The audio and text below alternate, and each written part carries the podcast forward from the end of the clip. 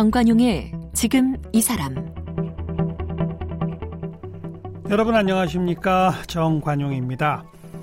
장인 네, 한 분야의 기술을 오랜 세월 동안 익히고 갈고 닦아서 그 분야의 최고가 된 사람 이렇게 부르죠. 그저 지식이 많다고 해서 될 수 있는 게 아니고 이 노동의 쓴맛 단맛을 경험하면서 오랜 시간, 오랜 세월 참고 견뎌야 될 수 있는 게 바로 장인입니다. 이런 미래의 장인들을 키우기 위해서 53년 전인 1966년 바로 오늘 11월 4일 우리나라에서 처음으로 첫 번째 전국 기능 경기 대회가 열렸고요. 올해 대회는 지난달 부산에서 열렸다고 합니다. 네, 이걸 기념해서 오늘 정관용의 지금 이 사람 문화재 기능인 한 분을 모셨어요. 전통 궁궐과 사찰을 되살리는 바로 최기영 대목장님을 함께 만나겠습니다.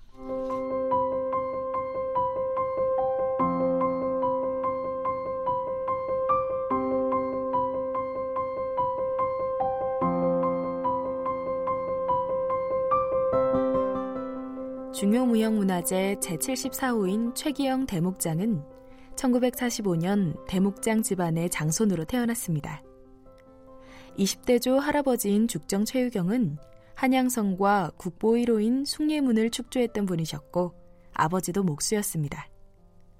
17살 때 당대 최고 도편수인 김덕희 김중희 선생께 전통 한옥 건축에 대해 배우기 시작했습니다. 스승을 따라 전국 궁궐과 사찰을 다니며 공사에 참여했습니다. 1968년에 스승으로부터 독립한 이후 수백 채의 국보급 건축물들을 고치거나 새로 지었습니다. 최기영 대목장의 손길이 닿은 주요 건축물로는 정읍 내장사 명부전, 공주 마곡사 대웅보전, 장수 논계사당 본전, 강진 다산초당 서재와 동재, 남한산성 수어장대, 양평 용문사 대웅전, 영월 버풍사 무설전, 영주 부석사 설법전, 강화 보문사 대웅전, 안동 봉정사 극락전, 여주 향일암 일주문 등이 있습니다. 부여 백제 문화단지에 목조 건물 187동도 신축했고요. 화재로 손상된 숭례문 보건자문위원으로 활동했습니다. 옥관 문화원장과 은관 문화원장을 받았습니다. 중요 무형문화재 제74호 최기영 대목장 나오셨습니다. 어서 오십시오. 네, 안녕하세요. 네, 네. 그 20대조 할아버지 죽정 최유자 경자. 예, 예. 어떤 역할을 하셨던 분이라고요? 음, 한성 판윤을 하시면서 판사 통정대부 즉 당상관 종삼품벼슬이죠. 어, 한성 판윤 예. 지금으로 치면 서울시장. 예, 예. 예, 예. 관리자로서 예. 어, 서울 축성공사하고 숭례문 건립할 때 어. 관리자로 어. 일을 하셔서 어, 그 상량문의 기록이 생생하게 그래요. 있습니다. 아 그러면 그, 20대조 할아버님께서 직접 이 대목장이나 목수셨던 건 아니로군요. 그렇죠. 관리자죠. 어, 서울시장 지내셨던 분이군요. 예, 네. 예. 그리고 근데 아버님은 목수셨다고요? 예. 어. 아버님은 시골에서 어, 사셨으니까 충남 음, 홍성, 네. 덕산 그쪽에서 음. 사셨으니까 어, 좀 목수일을 좀 하셨습니다. 집 짓는 목수일. 예, 네. 예. 그런데 지금 소개 프로필을 보니까 17살 때 저는 아버님한테 목소리를 배웠으리라고 생각했는데 그게 아니라 당대 최고 도편수인 김덕희, 김중희 선생께 배웠다라고 나와요. 예, 예. 왜 아버님한테 배운 게 아니고? 저는 아버님하고는 아주 어려서 네다섯 살 때 사별을 했어요. 아버님이 일찍 자꾸 하셨군요. 예, 예, 예. 아. 그래서 이제 어머님 따라서 의부 밑에서 자랐고 아. 또좀 그렇게 사니까 옛날을 말하면은 좀 눈치밥 먹고 산다고 예. 하잖아요. 그래서 예. 조금 일찍 철 났고 어. 어, 좀 그리운 것이 제, 제가 태어날 때가 해방둥이 네, 45년생 음. 살면서 일곱 여덟 살때 초등학교 들어가고 못할 때는 상당히 우리나라가 어, 경제적으로 어려울 때 어렵죠. 네. 그때 태어났으니까 음. 제일 궁핍한 것이 식생활. 그렇죠. 그러니까 어디 가서 일하고서 밥만 줘도 음. 그냥 좋다고 할 정도로 예. 그런 시, 절이었고 예. 예. 그 시절 최고 어, 난관이었던 것은 어, 풀뿌리죽, 음. 어, 뭐 밀가루죽 뭐 이런 것이 아주 어, 상당히 성행했던 그 시절 아니었어요. 고생 많았던 시절에 그러니까 먹고 예. 살기 위해 뭐 이건 가진 일도 다 하셨군요. 그럼요. 그러니까 어. 먹고 살기 위해서 목수일도 배웠고 예. 일도 했고 예. 세상에 여러 가지 잡다한 일도 할수 있었던 것이죠. 그 도편수라고 하는 건 뭘 말하는 겁니까? 어떤 도편수는 건설 계통으로 얘기하면은 어, 종합 건설이나 마찬가지예요. 종합 건설. 예, 예. 그래서 건축 기술자. 그렇죠. 어. 건설. 근데 이제 우리 전통 한옥을 짓는 총책임자. 네, 네. 예, 그래서 그 사람이 옛날에는 도편수가 설계도 하고 어. 또 관리도 하고 어, 그 건축 하는데 모든 분야를 예, 다 예. 관장할 수 있는 책임자라고 해도 과언이 아닙니다. 전통 한옥 설계 관리 총책임자를 그렇죠. 도편수라고 예. 부른다. 예, 예. 그럼 우리 최기영 대목장께서도 사실은 도편수 아니신가요? 맞습니다. 지금 그런 거죠. 예, 그럼 대목장은 또 뭐예요, 그러면? 대목장은 도편수를 그 조선시대나 이때는 도편수가 계속 전해 내려오지 않았어요. 네. 그리고 이제 요즘에 문화재가 형성이 되면서 음. 대목장을 지칭을 만들어진 거죠. 어, 예. 대목장이 있으면 소목장도 있습니까? 있죠. 소목장은 뭐예요? 소목장은 창호나 가구, 어, 뭐 요즘에 보면은 전주 애기장이라든지 무슨 이 문갑이라든지 아, 장롱 같은 거 이런 거 작은, 창호 작은 거를 만드는 분이 그렇죠, 소목장. 그렇죠. 예, 소목장. 글자 대목, 그대로 소목장. 대목장은 큰 집 짓는 분. 예. 아, 그렇습니다. 그 큰 집 짓는 대목장에서 우두머리급이 되면 도편수.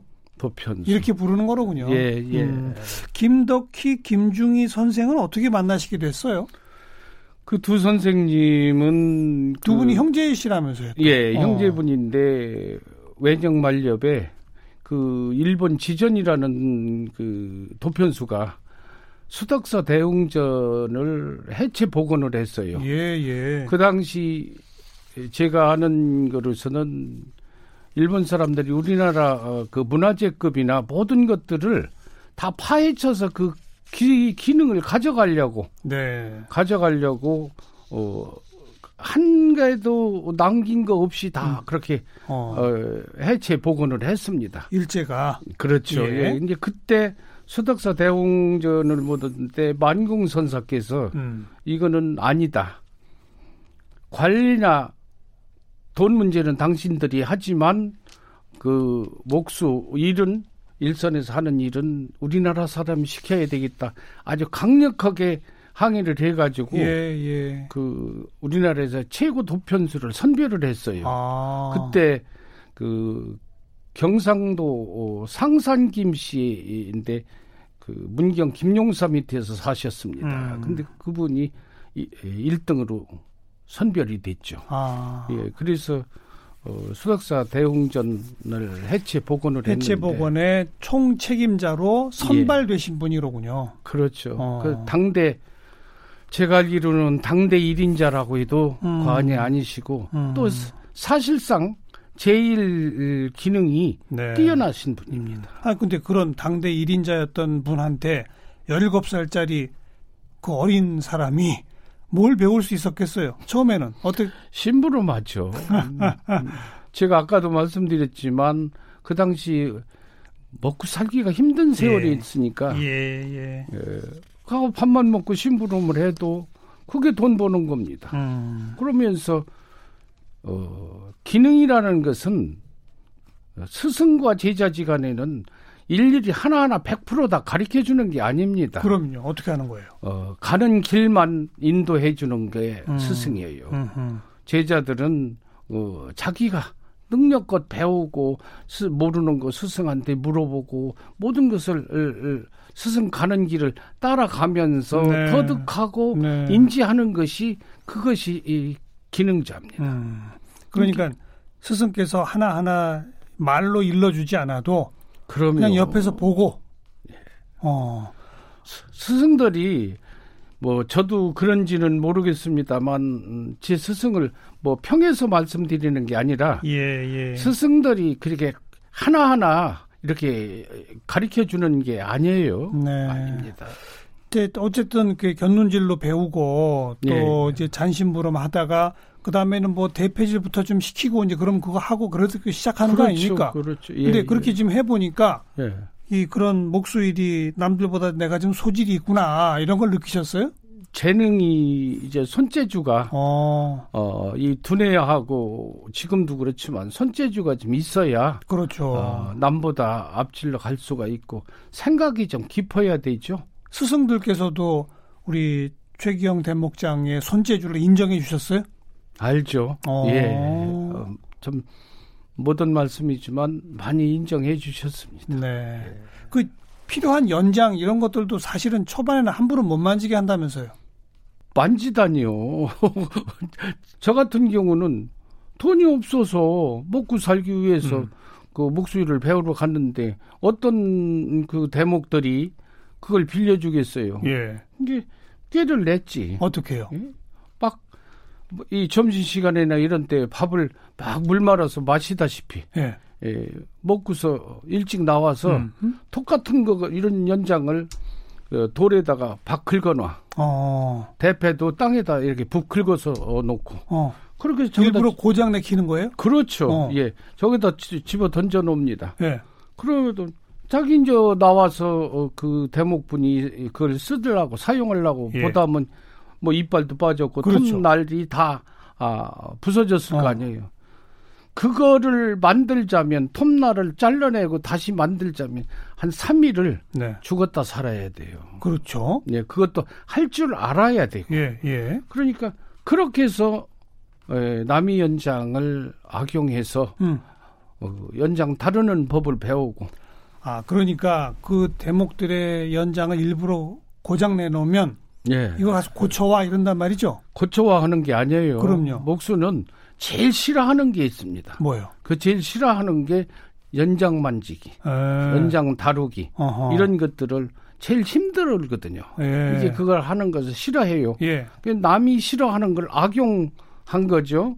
그렇게 해서 그걸 내가 아, 아 돈이 없으니까 음. 연장이 내 것이 없으니까 그렇게 해서라도 연장 다루는 법을 배워야 되고 네. 그렇게 하면은 자기 하는 것을 싫어하니까 하루는 만지게 해요. 음. 그러면 하루 또 쓰면서 어 일하는 것도 네. 배우고 연장을 손보는 기술은 어디서 배우셨어요? 그러면 전부 그것도 자기의 손재주고 어. 인간의 손재주고 선배들이 하는 것을 그냥 배우지 않고서는 보주 예. 배우지 않고서는 할 수 없는 게 그겁니다. 음. 그리고 첫째는 능력도 있어야 되지만 이게 노동자 아닙니까?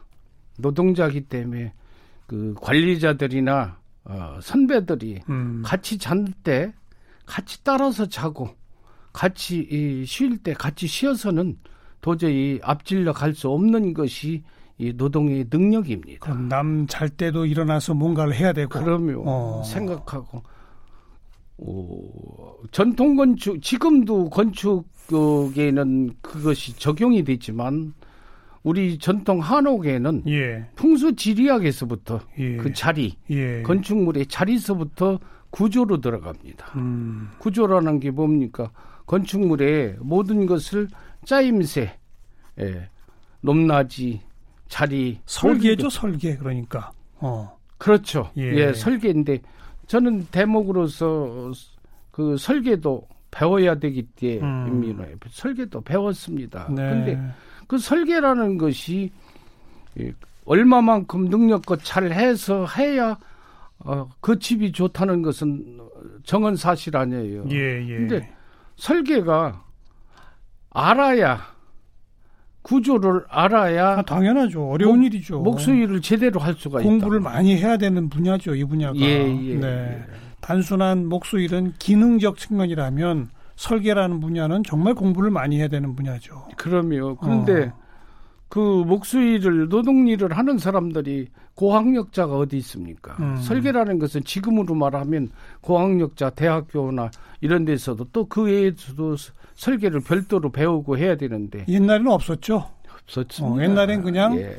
완성된 것들을 뜯어보면서 설계를 배우는 거죠. 그냥 그냥 어떻게 어떻게 몇 평짜리를 어느 음. 형태로 지어달라고 하면은 도편수가 그 목판 같은 데나 종이에다가 어 붓 그 먹 칼에 그 먹등으로 예. 이렇게 점을 찍어서 예, 예. 점을 찍고 먹칼로 다 그려가지고 예. 그 형태를 얘기하고 높낮이 집이라는 것은 구조에 높낮이가 필요하지 않습니까? 당연하죠. 그 높낮이 같은 거나 출고 음. 이런 것들을 전부 어, 잘 연구를 해서 인간이 사용하기 편리한 쪽으로 구조를 맞춰가지고 네. 어, 주인한테나 어, 누구한테도 주는 것이 그것이 설계입니다.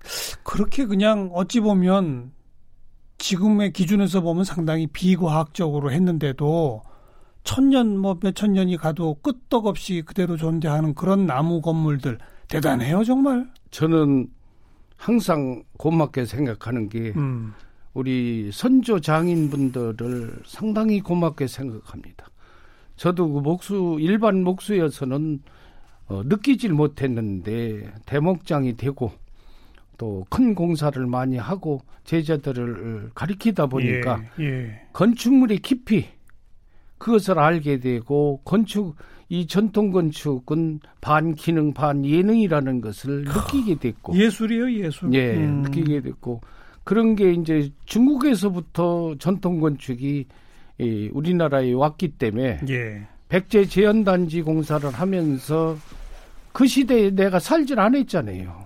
그러니까 그 시대의 기법이라는 것을 설계 도면에 그냥 형식만 만들어 놨으니까 음.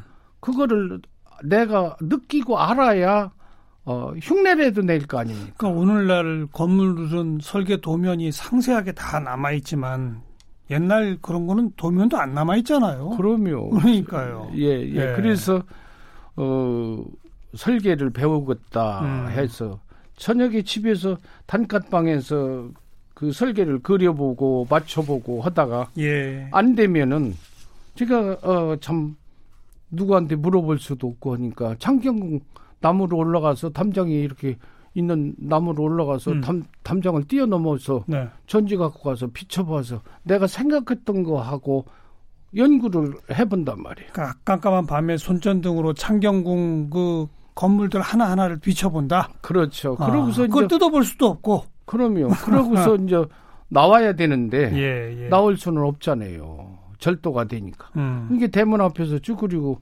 어, 졸며 어, 기다리다가 아침에 수위가 문을 열면은 어, 튕기쳐 나와서 도둑놈 도망갔듯이 그렇게 살아오곤 했죠. 수도 없이 그 담을 넘고 가셨군요. 어. 조금 아까 언급하신 백제 문화단지 거기에 무려 187개 동의 건물을 지었다고요? 예. 어, 우리나라 조선시대부터 그 정도의 큰 그 대공사는 없었습니다. 그러네요. 없었는데 제가 좀 욕심이 좀 많은 편이에요. 어, 그래서 그 엄청난 공사를 나무서부터 네. 그 설계의 도서서부터 예. 또 제작이나 이런 것까지 총 관리를 네. 하면서 네. 나무 수익까지 뭐 카나다 밴쿠버 음. 미국 그 오리곤주 시애틀 뭐 독일 중국 어, 참 나무가 좋다는 나무가 있는 데는 예, 안, 예. 안, 가본 데 없이 예. 다니면서 예. 어, 구입을 해서 우리나라 나무하고 같이 음. 합작을 해서 어, 건립한 187개 동의 건물을 세우려면 우리 나무만 갖고서도 부족하죠. 나무 중에서는 어느 부분이 있어요. 네, 나무 중에서는 어느 나무가 제일 좋아요? 사계절에 부합돼서 잘 자란 우리나라 소나무, 음. 소나무과의 육성 그것이 우리나라 기후나 모든 것이 제일 잘 부합이 되고 합당하게 오래 갑니까? 맞습니다. 그 육성을 예, 하면 예, 예, 네. 오래 가고 네. 송지는 항상 이렇게 주기적으로 음. 그것이 뭐 항상 시간마다 하는 게 아니라 주기적으로 송진이 유통이 됩니다. 몸에서. 네네. 네. 그러고 한옥이 특징이 좋은 점이라는 것은 전체 소재가 음. 한옥의 전 소재가 다 숨을 쉽니다. 어, 그렇죠. 어, 나무, 나무, 황토, 황토, 기와, 기와, 어, 또 창호지까지. 그러네요. 예, 전체가 아, 전자파도 안 통하며 어. 숨을 쉬기 때문에 예, 예. 한옥에 앉아 있으면은 마음이 편안합니다. 음. 요새 쉬운 말로 그 어, 부인들이 태교 네. 어, 할 적이 참 정말로 좋은 집이라고 저는 그렇게 생각합니다. 음. 정신까지 바꿀 수 있는 그런 아주 훌륭한 예, 집이고 예, 예. 또 우리나라의 황룡사 구층 목탑을 보면은 예, 84m입니다. 예. 높이가 그렇죠. 어. 그리고 그 집이 승지, 승리, 승직자들이 사용을 하던 전각이자 생활 건축입니다. 네, 네. 9층까지 올라다니면서 사용을 했다는 얘기예요. 예, 예. 예. 그 집이 세계적으로도 없는 집입니다. 그 최기영 대목장께서는 지금 황룡사 9층 목탑 같은 걸 지으실 수 있으세요? 힘들지만 가능할 것 같습니다. 가능은 해요? 예. 어. 아니 이게 현대 기술로도 못 한다고 그랬거든요. 예. 현대 기술로도 어렵죠. 어려운데 지금 우리 최기영 대목장께서 부여 백제 문화단지에 5층 목탑을 이미 완성시켜 놓으신 게 있지 않습니까? 예, 예. 그게 몇 미터죠? 38m예요. 38m. 예, 38m의 5층인데 이야. 그게 이 바닥 면적이 좁아요. 음. 좁아서 층층마다 절충식입니다. 절충식이라는 것은 끊어졌다는 얘기거든요. 네, 끊어지고 네.